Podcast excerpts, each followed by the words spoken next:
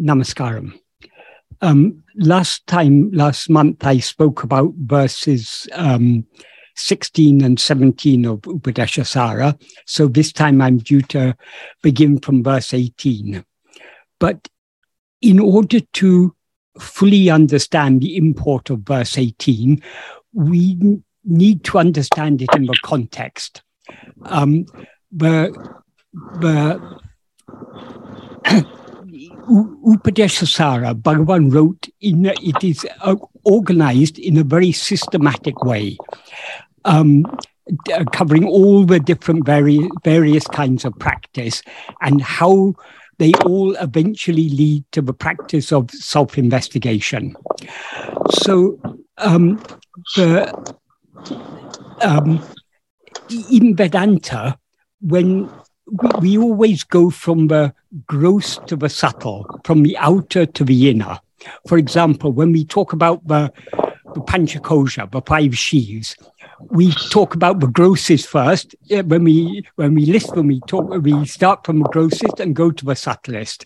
Annamaya kosha, pranamaya kosha, manomaya kosha, vijnanamaya kosha, anandamaya kosha. Each each consecutive one is more subtle than the previous one. Likewise, when we talk about the antakarana, the antakarana is said to have four functions. And when we talk about the four functions of the antakarana, we go from grossest to the subtlest. Uh, manas, uh, uh, buddhi, chittam, ahankaram. This is the so. There's a reason for this because in uh, uh, in Vedanta, the always the external things are grosser. The deeper we go within, the more subtle it becomes. So Vedanta is a is a is a journey from the gross to the subtle, from the outer to the inner. So Bhagavan has um, wrote Upadeshasara in that same logical sequence. So he begins Upadeshasara in the first two verses, he's talking about karma in general. Karma is very external, it's action, it's, it's doing. So that is uh, gross, uh, or relatively gross. Then, um, so in the first two verses, he talks about karma in general. Then from verses um, uh, verse 3 onwards, he begins to talk about the path of bhakti. But the path of bhakti begins with karma, begins with doing, but not karma, uh, not not karmya karma, but nishkamya karma. So from verse 3, Bhagavan starts to talk about nishkamya karma. That is more subtle than the karmiya karma because it's more, the aim is more inward.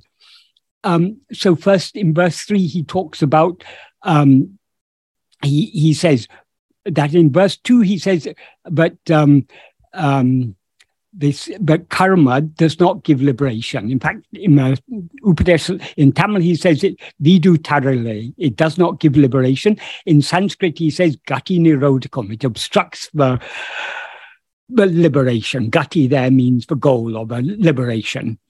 Um, so but then he says but if the action is done without desire for the fruit, but for the love of God, it will purify the mind and show the way to liberation. That's the import of verse three. And then he begins to, so that's the beginning of the path of bhakti. But as I say, the path of bhakti begins with action. I always we begin from grosser and go to the subtler. So the, the path of bhakti begins with uh, nishkamya karma, that, that, action done for the love of God. And what are the actions we can do for the love of God? In verse 4, Bhagavan talks about there are three types of action. Well, there are three instruments of action body, speech, and mind. And so there are three types of actions we can do actions of body, actions of speech, and actions of mind. The actions of body that we do for the love of God are puja. The actions of speech that we do for the love of God are japa. The actions uh, of mind but we do for the love of God is dhyana. So he he he says he he talks about these the, these three types of action done by these three types of instruments, and he says in this order it each is superior to the previous one. What does he mean by superior? In the previous verse, in verse three, he said Nishkamya karma will purify the mind. Um, in Tamil, he says, and show the way to liberation. In Sanskrit, he says, mukti sadhakam. It's a means to liberation. It doesn't mean a direct means to liberation. It is an indirect means because, as he says in the Tamil, it shows the way to liberation. That is, when the mind is still relatively impure, it will be looking what can i do to get liberation? So it's looking for action. But actually liberation is not to be attained by doing anything but just by being. But we have to start with doing because that is where we, we always start from grosser and go to the subtler being is obviously subtler than doing. So um so the, the benefit of nishkamya karma done for the love of god is it purifies the mind. And the purified mind will then be able to grasp what is the path to liberation. Um, so these three types of action we can do the puja, japa, and dhyana, actions of my uh, body, speech, and mind, respectively. Bhagavan says in verse 4 each one is superior to the previous one. What does he mean by superior? In the context, he means it's more efficacious in purifying the mind. So the, from verse three onwards, we begin to talk about mind. So uh, note how, how much Bhagavan is talking about mind from verse 3, either directly or indirectly, from verse 3 on to um, up to verse 18, the verse we're going to start talking about today. He's talking about mind. Um, so uh, in verse 3, he said that the Nishkamya karma will purify the mind. Then what type of Nishkamya karma? There's puja, japa, and dhyana. And in this order, each one is more efficacious in purifying the mind. Then in verse, um, verse 5, he talks about puja. Uh, uh, and then verse uh, 6, he talks about japa. And in verse 6, he says, the, the best of all japa rub that is better than japa done aloud. That's relatively gross. But japa done softly within the mouth is better. Better than japa done softly within the mouth is the mental japa. So again, we can see there but we go from gross to subtle, and the subtler, the subtler we go, the more efficacious it is. And he says the, the japa done by mind is a, is dhyana. So that is meditation. That's an action of mind. Then in verse seven, he says, rather than the interrupted meditation, the uninterrupted meditation is more efficacious. Why? Because if we have love for God, we will not, when we are meditating on God, we will not allow our mind to be distracted by other thoughts. If our mind is often distracted by other thoughts, that means we're more interested in other things than we are in God. So the, the more the love grows, the more the love um, uh, matures and becomes deeper and more intense, the more uninterrupted our meditation will be. but so up to verse seven, he's been talking about karma, actions of body, speech, and mind. In verse eight, is the uh, is where he begins to switch from the action of mind to the ju- to the state of just being. That is what he says in verse eight. Is rather than um, in Tamil he uses the term anya bhava, uh, in Sanskrit, I think it's bhavana bida. That is, rather than meditation on God as something other than ourselves, meditation on Him as not other than ourselves. That is meditation in which we understand that He is I, and therefore meditate not on something other than ourselves, but on ourselves alone, on I alone, in Tamil, he says Naitim That is the best among all. In um, in Sanskrit, he says uh, Pavani Mata. It's more it, it, that implies in the context that it's more purifying. So the most purifying thing we can do is not to meditate on God as something other than ourselves, but to meditate on Him as ourselves alone. So long as we're meditating on God as something other than ourselves, our attention is moving away from ourselves towards the thought of God, either to a name or form of God. So that is an action. But when we understand that God is that which is shining in our heart as I, our attention turns back within.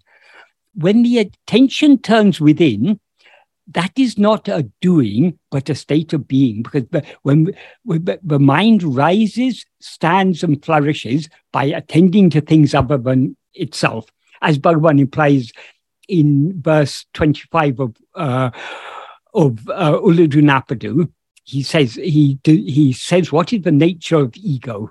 Um, ego is the essence of the mind as we'll see later today.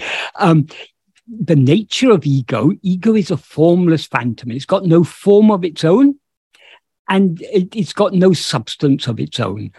So how does ego come into existence? He says grasping form it comes into existence grasping form it stands Grasping and feeding on form, it flourishes abundantly. Leaving form, it grasps form. Then he says, Tedinal autum piticum. If it, if it, if it, if it seeks, it, uh, it, um, it uh, takes flight. That means if, if the mind, instead of grasping form, tries to grasp itself, tries to see who am I, it will thereby subside and disappear. So the nature of ego is to rise, stand, and flourish by grasping things other than itself. Because ego is formless, so all forms are other than itself. Forms there means any object or phenomena, whether gross objects like the gross objects of the world or subtle objects like the thoughts, feelings, and so on in the mind. so the the nature of it, so so long as we in Anya Bhava, when we're meditating on God as something other than ourselves, our attention is moving away from ourselves towards the name or form of God. That is a mental activity. But when we turn our attention back within to see who am I, the mind, the mind will thereby subside. So that is a, not an activity, but a cessation of activity. As he makes clear in the next verse, verse 9, in which he says, By the strength of that Bhava, that is, implies the Ananya Bhava, the meditation on oneself alone, on nothing other than oneself. By the strength of that uh, Ananya Bhava, one stays in Sat Bhava, the state of just being.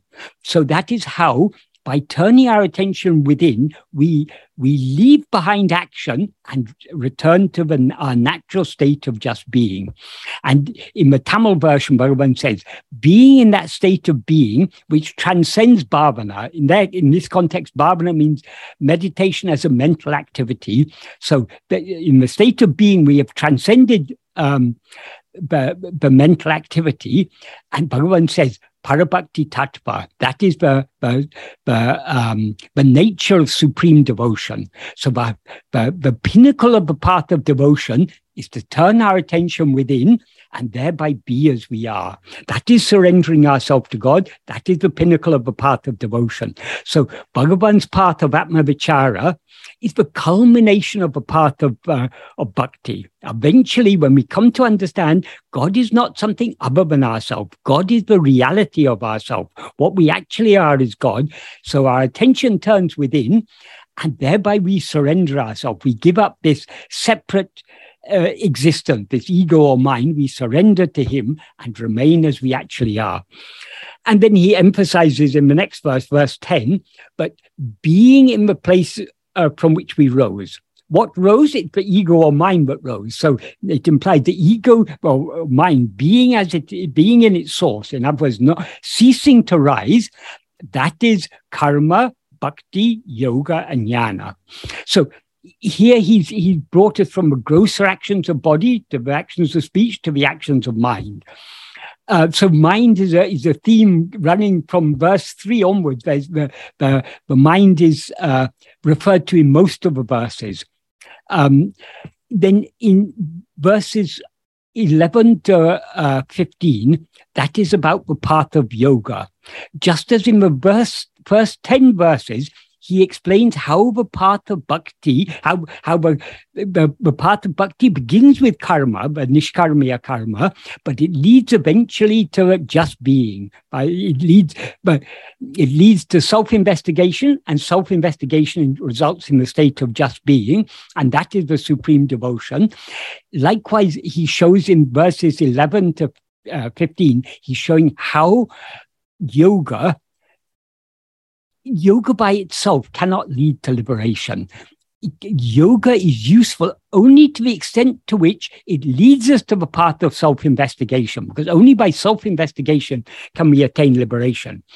So, in verses um, 11 and 12, Bhagavan explains that by controlling the the, the, the uh, breath, that's a way to control the mind. That is by subduing the activity of the breath, we subdue the activity of the mind. Because breath and mind are like two branches which come from one, have one common source.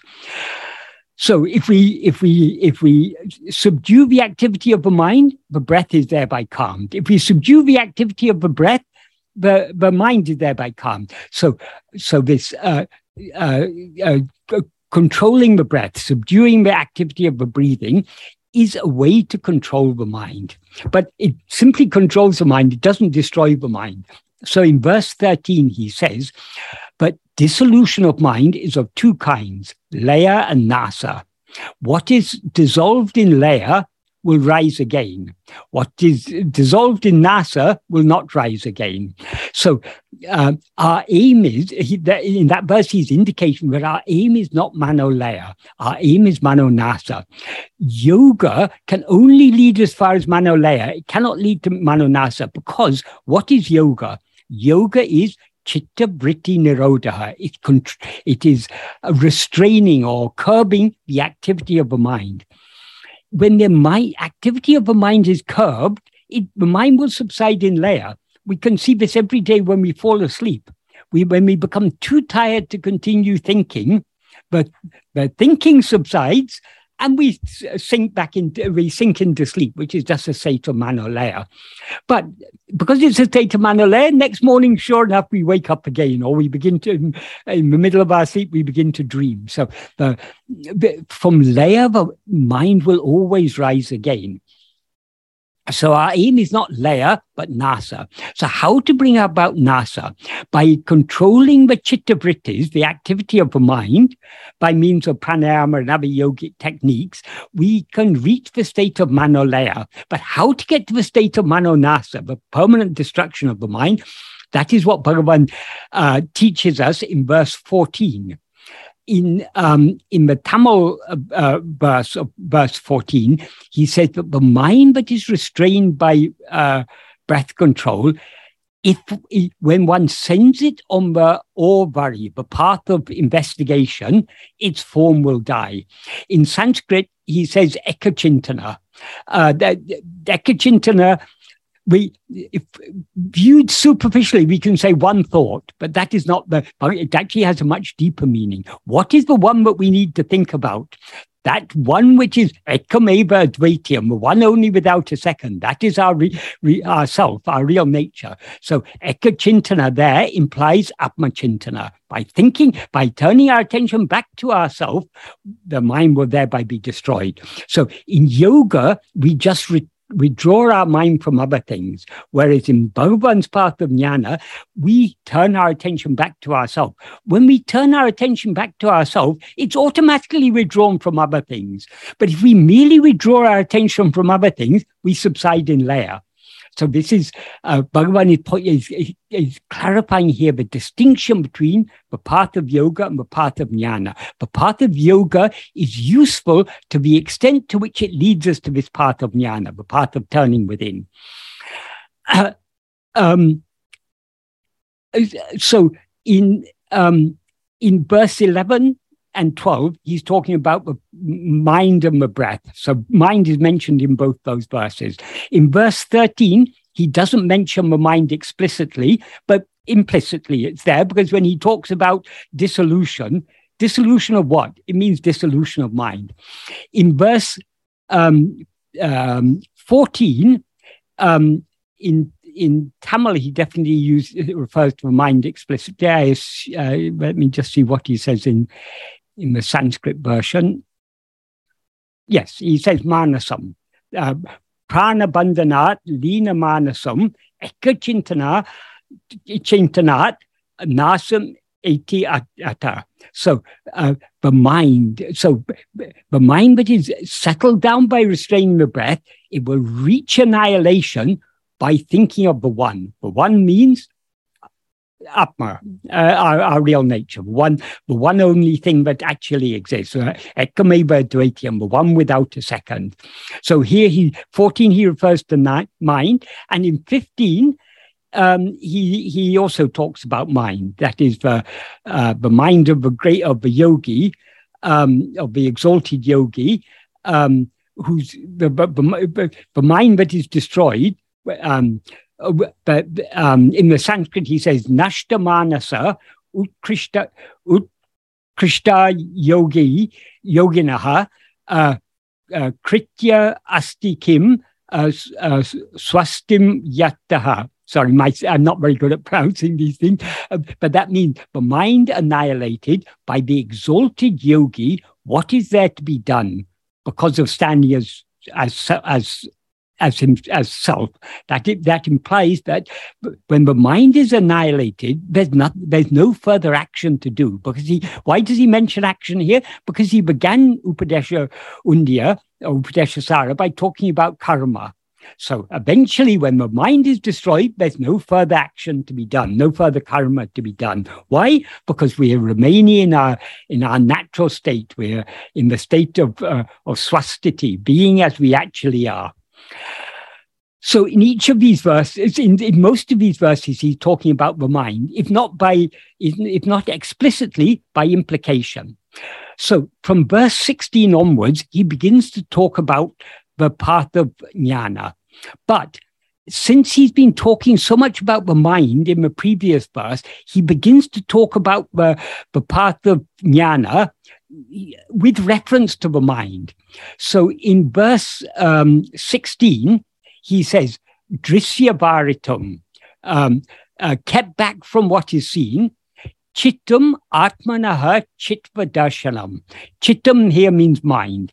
The, the mind seeing its own uh, chitva, its own uh, nature of, uh, of awareness, um, that is tattva darshanam. That is seeing the reality. The implication is the mind's own chitva is itself tattva. What is real? Only the, the, the, the mind itself is not real. It's chitva. It's, it's, its essential nature as awareness that is what is real. So seeing, but when the mind sees its own real nature as awareness, that is seeing what is real. So in these two verses, he eh, so in this verse he talks about mind. Likewise, in verse 17, um, he says, Manasam tu kim, margane krite, neva manasam, margamarjavat. When that means when investigation is done, what the mind actually is there is no mind at all. Uh, this is the path because of its straightness. So up to here, he's been talking about the mind. And in, in this verse 17, he specifically talks about investigating the mind. In, in verse 16, he talked about the mind knowing its own uh, chitva. In Tamil, he says its own form of light. That means the fundamental awareness, I am. Uh, in, in verse 17, he just says when investigating the mind, when the mind is investigated, when investigation is done, what the mind actually is. In Tamil, he says, um, Manatin urve maravadu when one, uh, without forgetting, when one investigates the form of the mind. So, what's he mean by the form of the mind or what the mind is? That is the, the, why I've explained all this up to here is to explain the, the purpose of verse 18. In verse 18, he clarifies what is meant by the mind, because mind is a very uh, tricky word because we use mind in slightly different sense in different contexts. For example, um, when we talk about the the antakarana, for example, we talk about manas, buddhi, chittam, and ahankaram. So, buddhi is clear what that is. Buddhi is the intellect. Chittam is the um, is the, the will, the, or the vasanas. Uh, ahankaram is the I that identifies all these and says, I am this mind, I am this buddhi, I am this uh, chit- chittam, that identifies itself with all the five sheaves. So, what is meant by mind there in, in the context of the, the, the um, antakarana, manam means the, uh, the grosser functions of the mind. Um, likewise, in the, when we classify the five sheaths, the uh, annamaya kosha, pranamaya kosha, then comes manomaya kosha.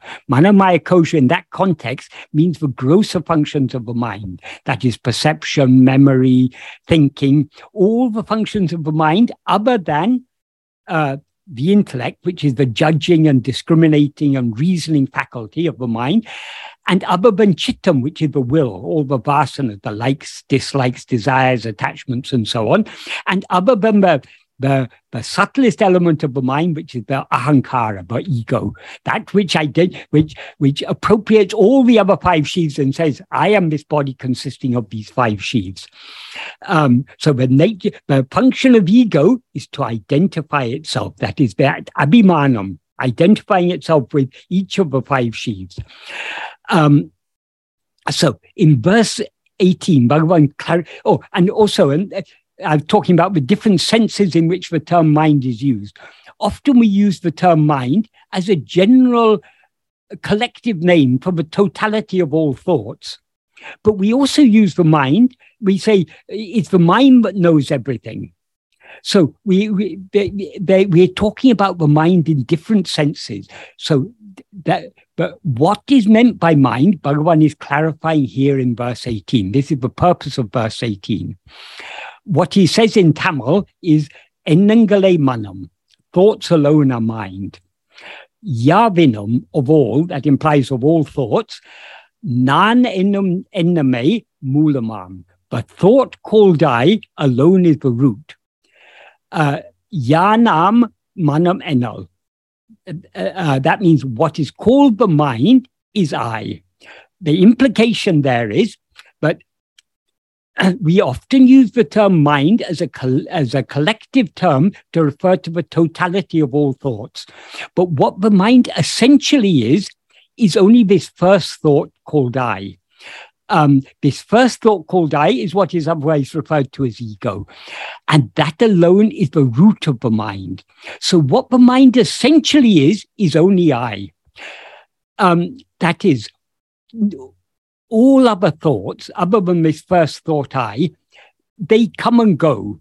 But, but no other thought could come or go without this first thought I. Why is that? Because the first thought, but, but this first thought I is quite unlike all other thoughts because all other thoughts are objects. The thought called I is the subject. That is, other thoughts do not know themselves. If you think any thought, Think of a um, think of uh, any object or any action or anything. If you think of anything, does that thought know itself? No, it doesn't. Who knows the thought? I know it. So it's the the the first thought I is the uh, is the only thought that is endowed with awareness.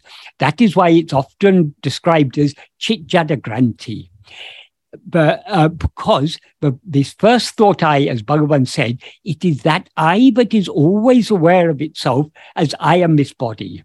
This body, body here means not just the not just the physical form of the body, all the five sheaths. All these five sheaths, as Bhagavan uh, will clarify later in uh, verse 22, all of them are jada, and therefore they are asad.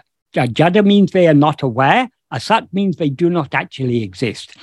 They seem to exist only in the view of ego. Um, so, um, uh, ego is a mixture of uh, of I am, which is the awareness, and the body, which is jada. So it is the awareness is chit, the the, the body is jada. So the the the not but ties these together, or seem the seeming but not formed by the seeming entanglement of chit and jada, is what is called ego, chit jada granti. So ego is the only thought that is endowed with awareness. So all other thoughts exist only in the view of ego. So without ego, no other thought can exist.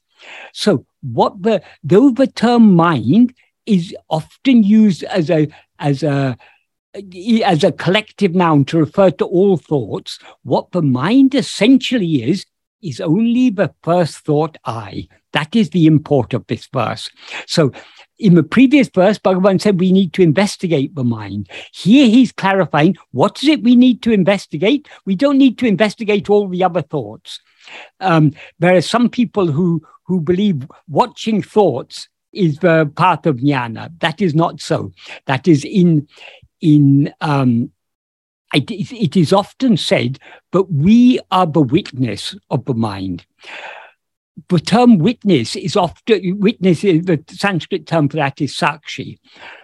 Sakshi is used in two senses in the older uh, um, texts. Sakshi is used both in the sense of what knows other thoughts what knows things but the, the, the witness as the knower of other things is ego the first thought i but witness is um, the the our real nature, Atmaswarupa or Brahman, is also referred to as witness. It's referred to as Sarvasakshi or, um, or uh, so it's the witness of all. So, but there, as Bhagavan clarified, when the term witness is used to refer to our real nature, it doesn't mean that our real nature is knowing other things.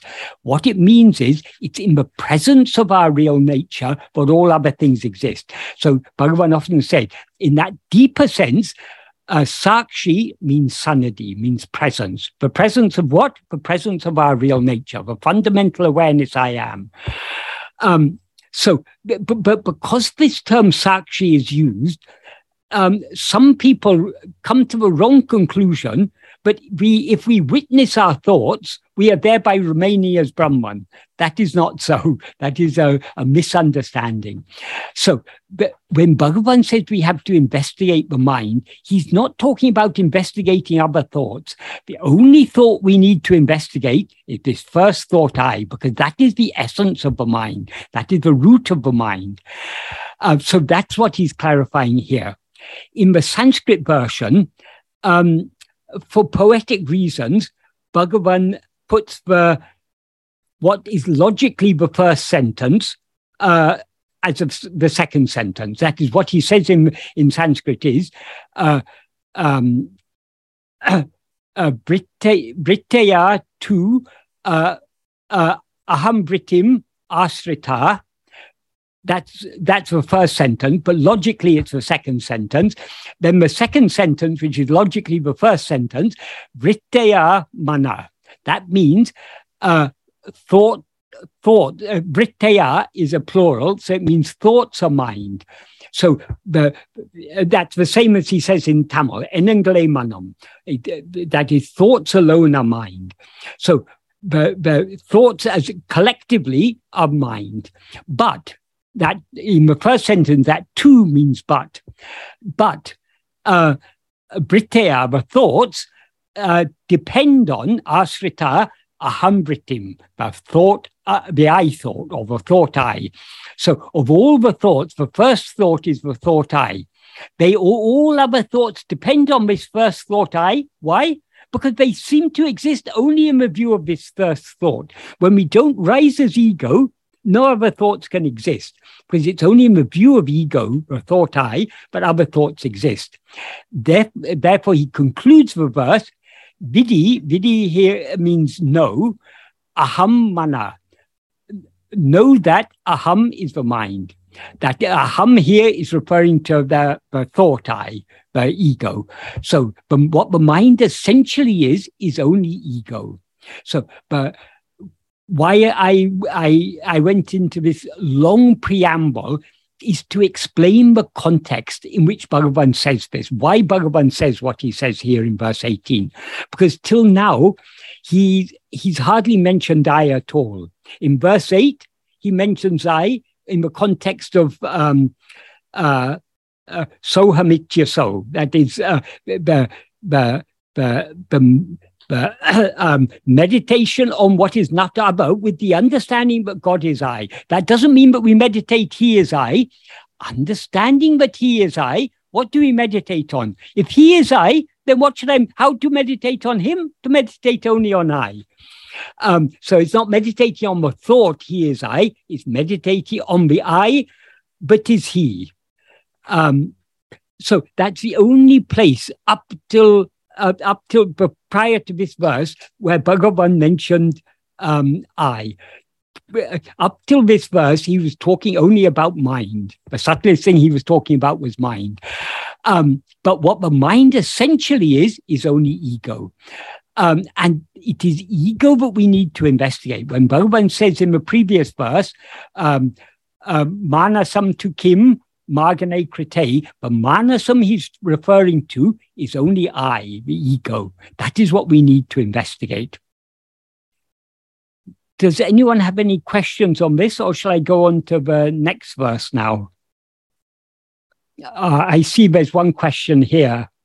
Pradeep Kumar has written, I want to know the first step for self inquiry. Can you guide me to the path?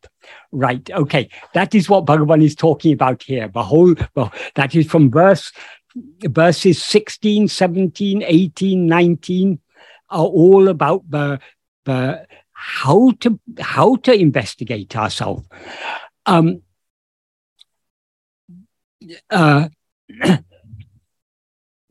the first thing to understand is um, whatever words Bhagavan has used are just pointers.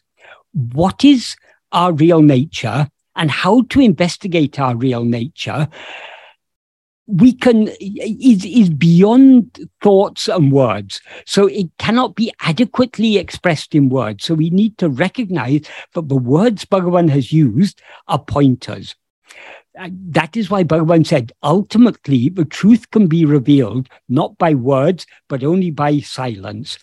Um, Uh, and that silence we can find only deep within our own heart but because silence is our real nature.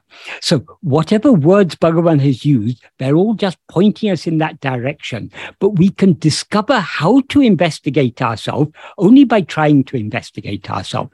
So let us consider the clues. I mean, Bhagavan has in so many places given so many um, pointers for us to this path. Consider, let's consider verse 16. In, um, well, okay, let's let's begin with verse 8. In verse 8, Bhagavan in Tamil, he talks about um, uh, um, Rabhaban Anya Bhava, Ananya Bhava. Ananya Bhava means meditation on what is not other. And he clarifies what he means by that by saying, Avanahamahum, Sohamityaso, that is, in which he is I. So, with the understanding that God is that which is shining in our heart as I, we should meditate only on I. So that's the first clue Bhagavan gives in verse um, in verse 8. In verse uh, 14, he gives a clue. In Tamil, he says, if the mind is sent on Orvari, Orvari has two meanings. Or means aurum, the path of investigation. It also means the, the one path. The one path means the path of self investigation. So, what he refers to there is the path of investigation. Investigating what? Only investigating ourselves. So, the clues are given. But he really begins to clarify what is the practice from verse 16 onwards. In verse 16, he says, um, well, I'll talk about the, um, from the, the, the, Sanskrit version. Um, Drisya varitum, that means kept back from what is seen. What is to be kept back? The mind, the chittam. Uh, chittam, he's using here chittam in not in the specific sense of will, but in the broad sense of mind, mind in general. So the mind has to be kept away from what is seen. So long as our attention is going out towards what is seen, um, we we we we cannot know what we actually are because uh, when the mind is going outward, we uh, that which is aware of anything other than itself is ego or mind. So by allowing our attention to go outwards, we are nourishing and sustaining ego. So first, we need to keep the mind away from other things. But as Bhagavan has clarified, merely keeping the mind away from other things, that is the path of yoga. Chitta vritti nirodha. If you keep your attention away from, if you merely uh, keep your mind away from drisya, away from everything that is seen, that means every all objects or phenomena, that, that will, will lead to a subsidence of the mind, but the mind will subside only in laya.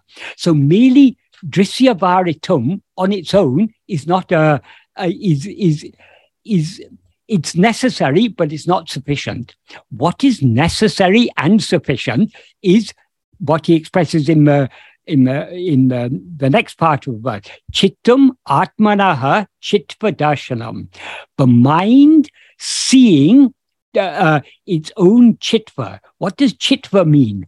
Chit, as we know, means uh, uh, pure awareness or pure being. So chitva we can take as um, uh, that tva has the same significance as ness in English. It, it, it like aware, awareness.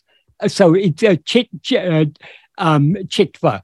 But um, because we, the, the noun in English is awareness, we can't say awarenessness. So we have to say, we have to take it as the nature of awareness. Uh, so, uh, what is our essential nature? Our essential nature is just that fundamental awareness I am, that is the awareness of our own existence. Awareness of other things is not real awareness because awareness of other things comes and goes. In waking and dream, we're aware of so many other things. And but what the other things that we're aware of are constantly changing. So awareness of other things is not the real awareness because it's constantly changing. The real awareness is only the awareness that never undergoes any change. That is the fundamental awareness I am. That is Satchit, the awareness of our own being. So, uh, what he refers to here as Chitva is that essential uh, awareness, that Satchit that fundamental awareness I am. So we we need to see that. Seeing, obviously, we can't see it as an object. It's not like seeing something with the eyes. We, we if we go to a temple and we have darshan of of, um, of God in the temple, we are seeing an external form. But the darshanam he's referring to here is not an an outward darshanam. It is looking in order to see our own awareness we need to look, we, we need to turn our mind back on itself. We need to turn our attention back within, back to see who am I. Um, so darshanam here is, is not the gross darshanam seen with our eyes, but the subtle inner darshanam. As Bhagavan has expressed it beautifully in um, in verse 44 of Arunachala Aksharamanamalai. That is, in that verse, Bhagavan reveals to us what Arunachala taught him. Arunachala is in the form of a mountain. So Arunachala doesn't teach in words. Arunachala teaches through silence. But what Arunachala taught Bhagavan through silence, Bhagavan has revealed to us in words. Uh, what he what he uh, says in verse 44 is um, um, Tirumbiaham. Tirumbiaham means turning within. Uh, dinam aha ahakankan. See yourself daily. Daily there means constantly, repeatedly. Uh, throughout the day. Uh, see yourself daily with the ahakan. Ahakan means the inner eye. What is that inner eye? It's the eye of attention. So we, we need to turn our attention within to see ourselves to see our own what what is meant by ourself there is what he refers to here as chitva, our own real nature as awareness. Um, that is what we need to see, and if we see that, he says in that verse, uh, terium, it will be known. What will be known? In the previous verse of Aksharamlai, he says, Tane, Tane, Tattvam. Oneself alone, oneself alone is Tattva. So we ourselves are the Tattva. So here he says in verse 16 of Upadeshasara, when the mind, uh, the mind seeing its own Chitva is seeing Tattva. Tattva means here means what is real, the, the reality. Um, what actually exists. So, uh, because sat is chit and chit is sat. So, uh, chitva is, is, chit and tattva is sat. So, since seeing chit is seeing sat, it, it, it implies. So, uh, the, uh, the practical clue Bhagavan is giving us here is that we need to not, we, we need to withdraw our attention from external forms and focus it on ourselves. We don't actually need to worry about uh, Drisya Varitam because if we turn our attention within to see who am I, automatically we're, return, we're withdrawing our attention from other things. That is why Drisya Varitam is, is a, is a, a um, is is an adverbial clause. It's a subsidiary clause. It's very clear in the Tamil version. He says, um, "Veli videngale bitu." Uh, that means leaving external uh, phenomena. Uh, is a uh, is a Tamil form of Vishaya. Vishaya. Uh, so Veli Vishaya means all external phenomena. Uh, does that mean we can hold on to internal phenomena? No because though he, for poetic reasons, he talks about external phenomena, we have to understand all phenomena, all all uh, all vishayas are external to ourselves in the sense that they are anya, they're other than ourselves, so they're extraneous to ourselves.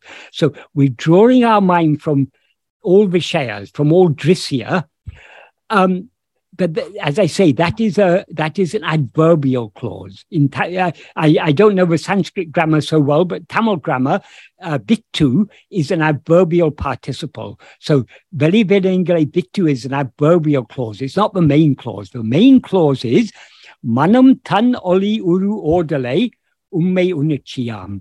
That is uh, manam tan oli uru ordale means the mind knowing its own form of light.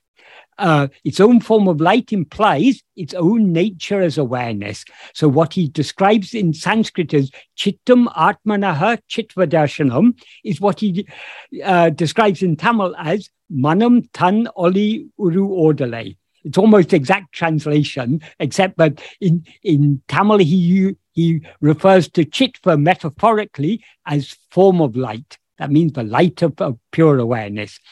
And in Sanskrit, he says that is uh. In, in Tamil, he says that is unme unachi. Unme unachi, we can take either as awareness of, uh, of reality or real awareness. We can take either way. And it amounts to the same. What is real awareness? Awareness of reality. And what is reality? Only our own form of light, our own chitva. Um, so if, if we when we when we read these verses, we need to think very carefully about it. Superficially, there may seem to be Bhagavan is not giving us much clue here. But if we when we think about it deeply, it's very clear what Bhagavan is saying here. He's saying, firstly, our attention needs to be withdrawn from other things. Secondly, our attention needs to be fixed on ourselves. If, but these are not two separate processes. If we merely withdraw our attention from other things, we'll subside in laya. But if we withdraw our attention from other things by focusing our attention on ourselves, on our own fundamental awareness, I am, automatically our attention is thereby withdrawn from other things. And by that, then we are seeing what is real. And only by seeing what is real will the mind be destroyed. So here he's given us a very clear pointer to the practice. It is withdrawing our attention from other things and focusing our attention on ourselves.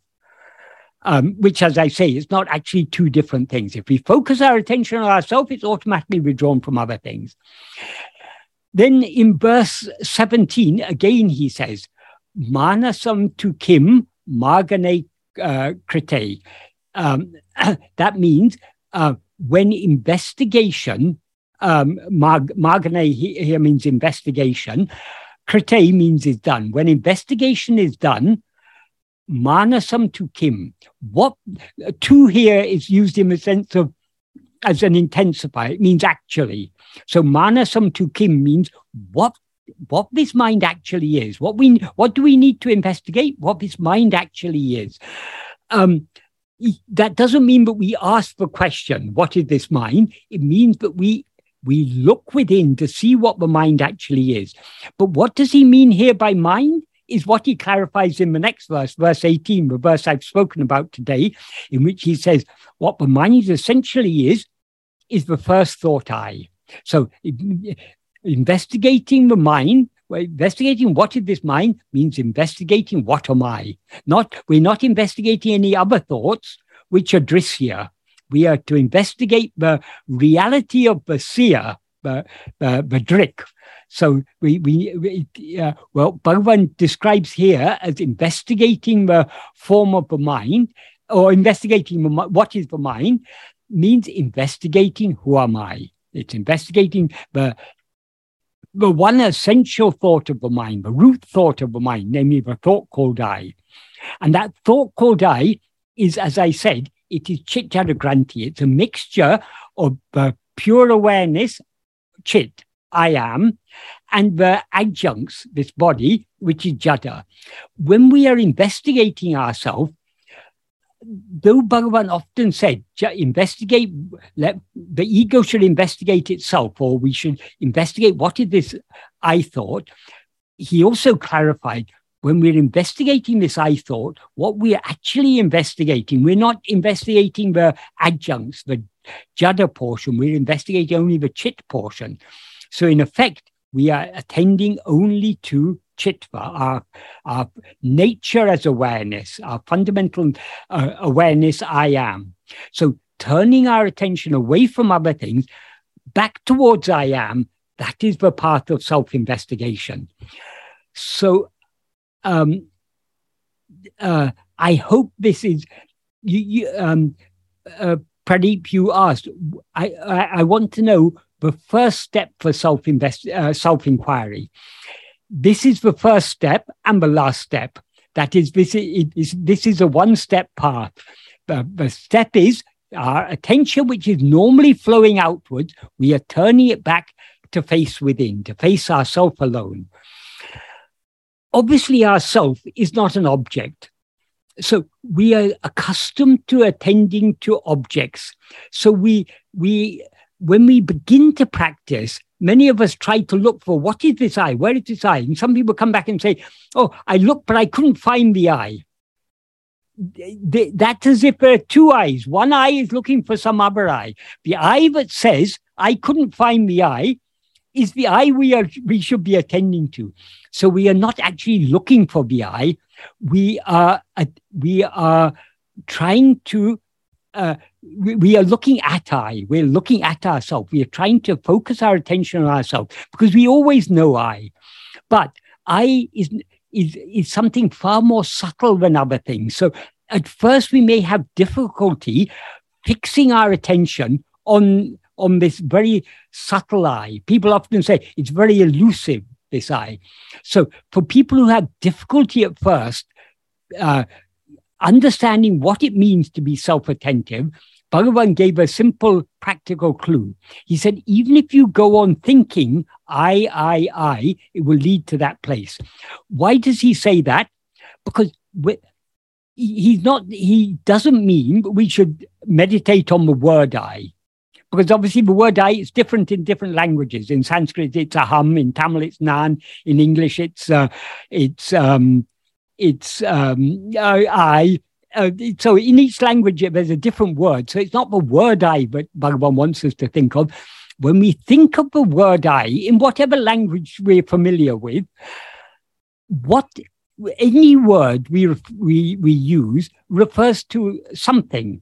If you say uh, sky, we it brings a certain thing thing to our mind. If you say clouds, it brings something else to our mind.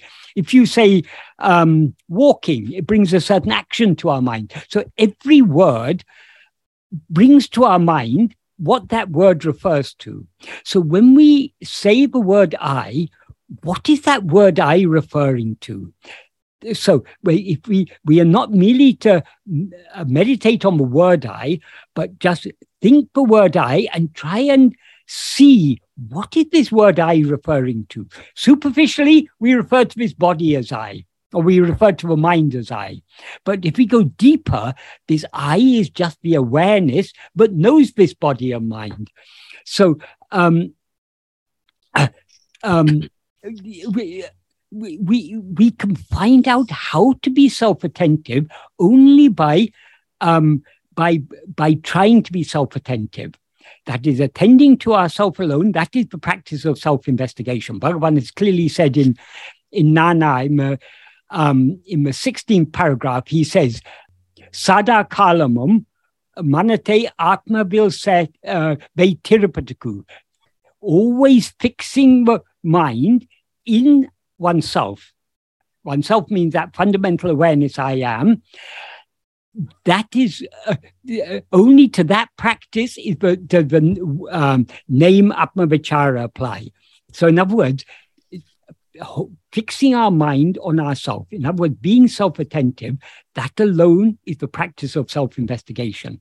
So, how to be self attentive, we can find out only by trying to be self attentive. If you want to, if you've never ridden a bicycle in your life, and someone explains to you how to ride a bicycle, you can't learn to ride a bicycle simply by listening to lectures on how to ride a bicycle. The only way to learn to ride a bicycle is to get on a bicycle. At first, you'll wobble and fall, but slowly, slowly, you'll get the hang of it.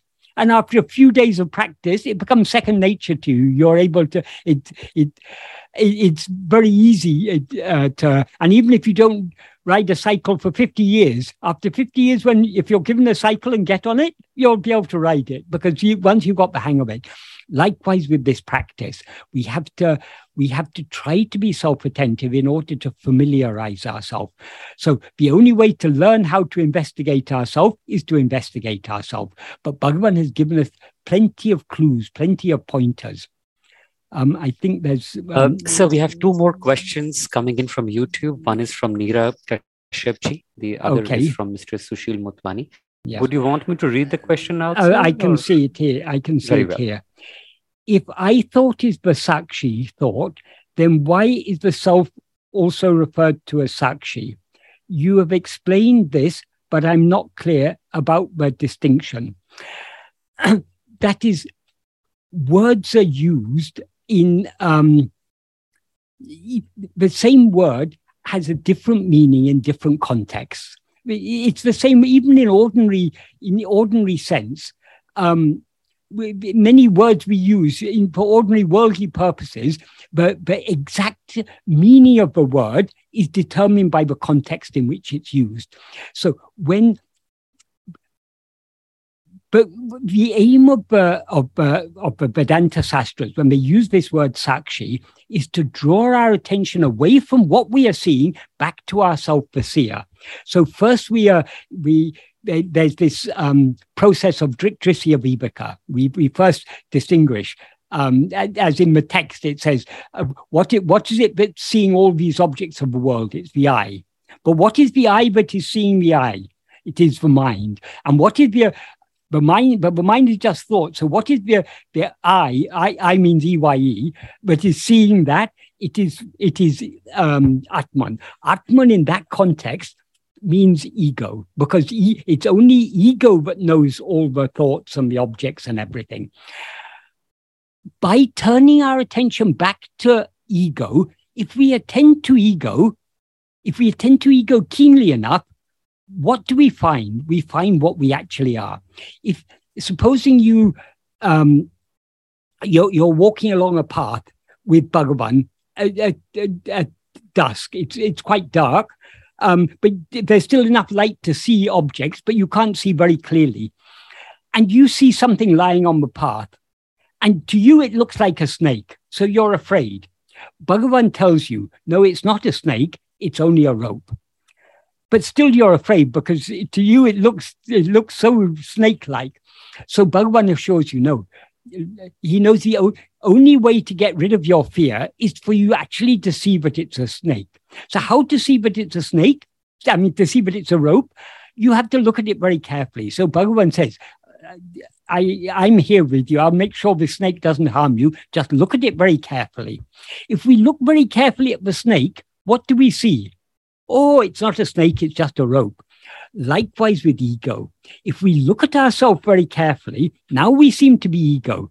But if we, we, we seem to be ego because we're attending to other things. If we turn our attention back towards ourselves to see who am I, what previously seemed to be ego is found to be just pure awareness, which is what we actually are.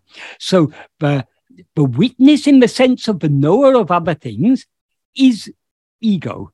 But the reality of ego is the pure awareness.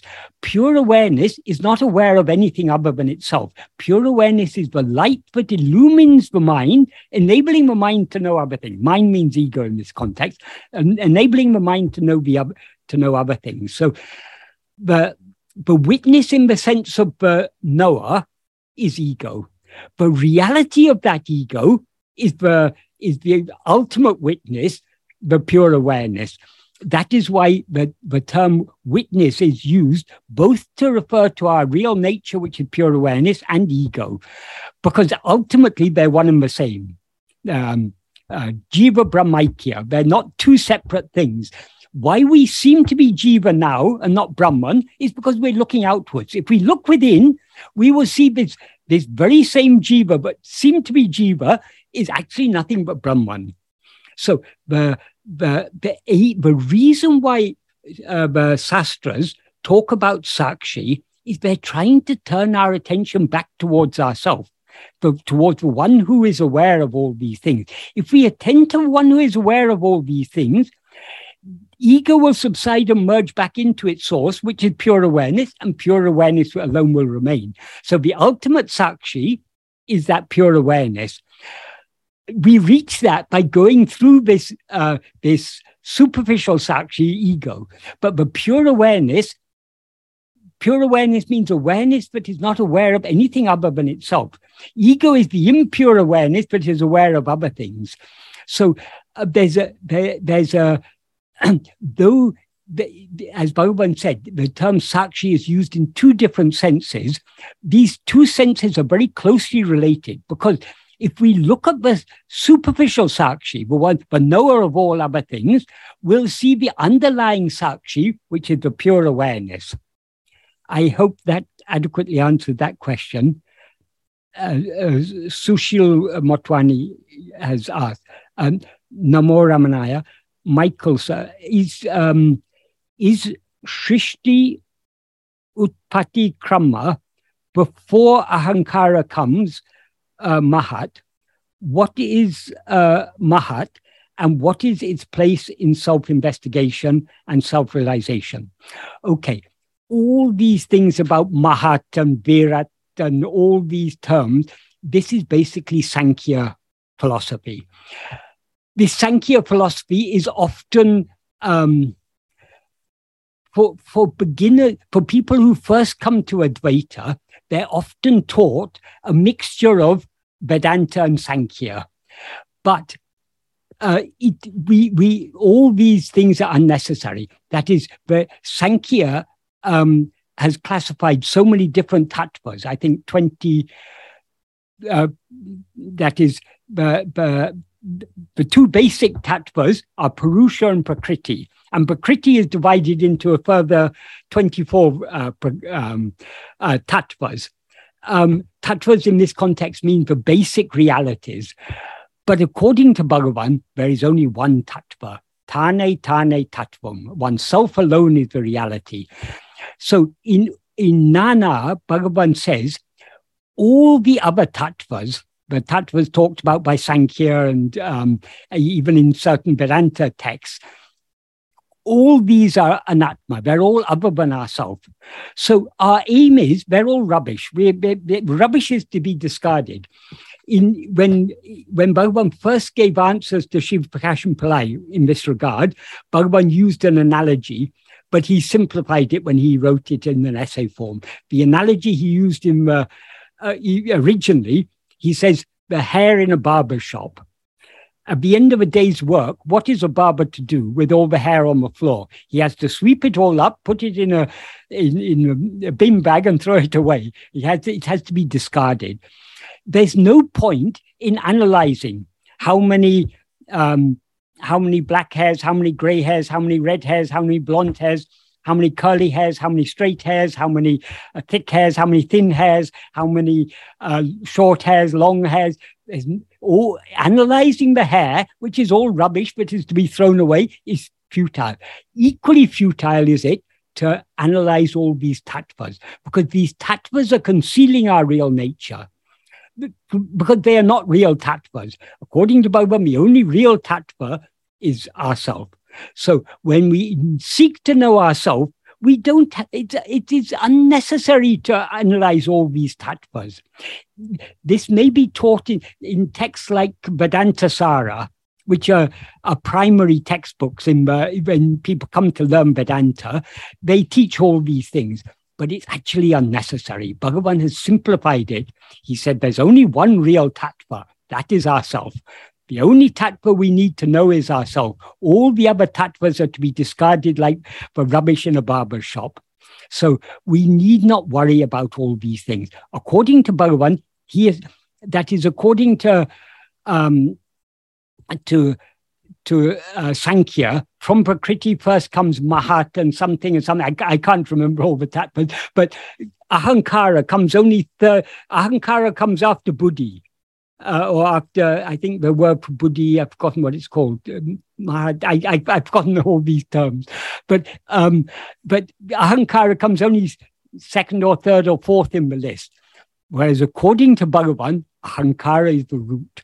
Everything, as he says in verse 26 of Ulladu Narpadu, Ahandayundayan anatamundahum. If ego comes into existence, everything comes into existence. If ego doesn't exist, everything doesn't exist. Ego itself is everything. Therefore, investigating what this ego is, is uh, the putting an end to everything, is the cessation of everything, is giving up everything. So um, we ego, according to Bhagavan, ego is the root. Everything else comes after ego. If we investigate ego, we find that it is nothing but pure awareness. That is, now we seem to be ego because we're looking outwards. If we look back to see who am I, this ego, ego disappears and pure awareness alone remains. That is all we need to know. So let us not worry about all these classifications given in Sankhya and even in preliminary textbooks of Vedanta of uh, Bhagavan has made it much, much simpler for us. Bhagavan doesn't want to burden us learning about things which we are anyway to forget about.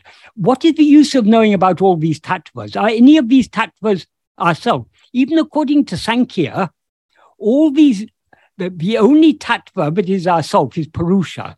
All Prakriti and all the other tattvas are, are, are something other than ourselves. So the aim in Sankhya is to separate Purusha from Prakriti. So why to worry about Prakriti? Let's investigate the Purusha.